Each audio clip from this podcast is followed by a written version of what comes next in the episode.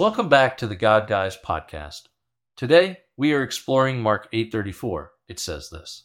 Calling the crowd to join his disciples, Jesus said, "If any of you wants to be my follower, you must give up your own way, take up your cross, and follow me."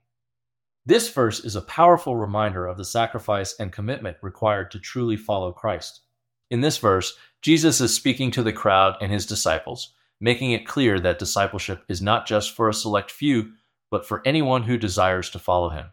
He says, If any of you wants to be my follower, you must give up your own way, take up your cross, and follow me. Giving up our own way means letting go of our selfish desires and plans.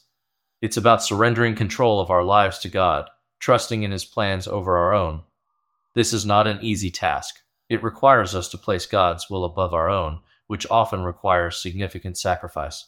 Taking up our cross is about embracing the challenges and struggles that come with following Christ.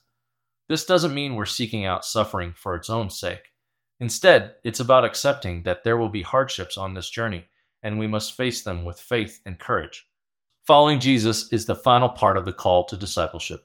It's not a one time decision, but a continuous process. It requires daily commitment, constant prayer, and continual growth in our relationship with Christ. So, the call to action for us today is to reflect on what it means to follow Christ. Are we willing to give up our own ways, take up our cross, and follow Him? As we go about our day, let's strive to live out this call to discipleship in our actions, words, and thoughts.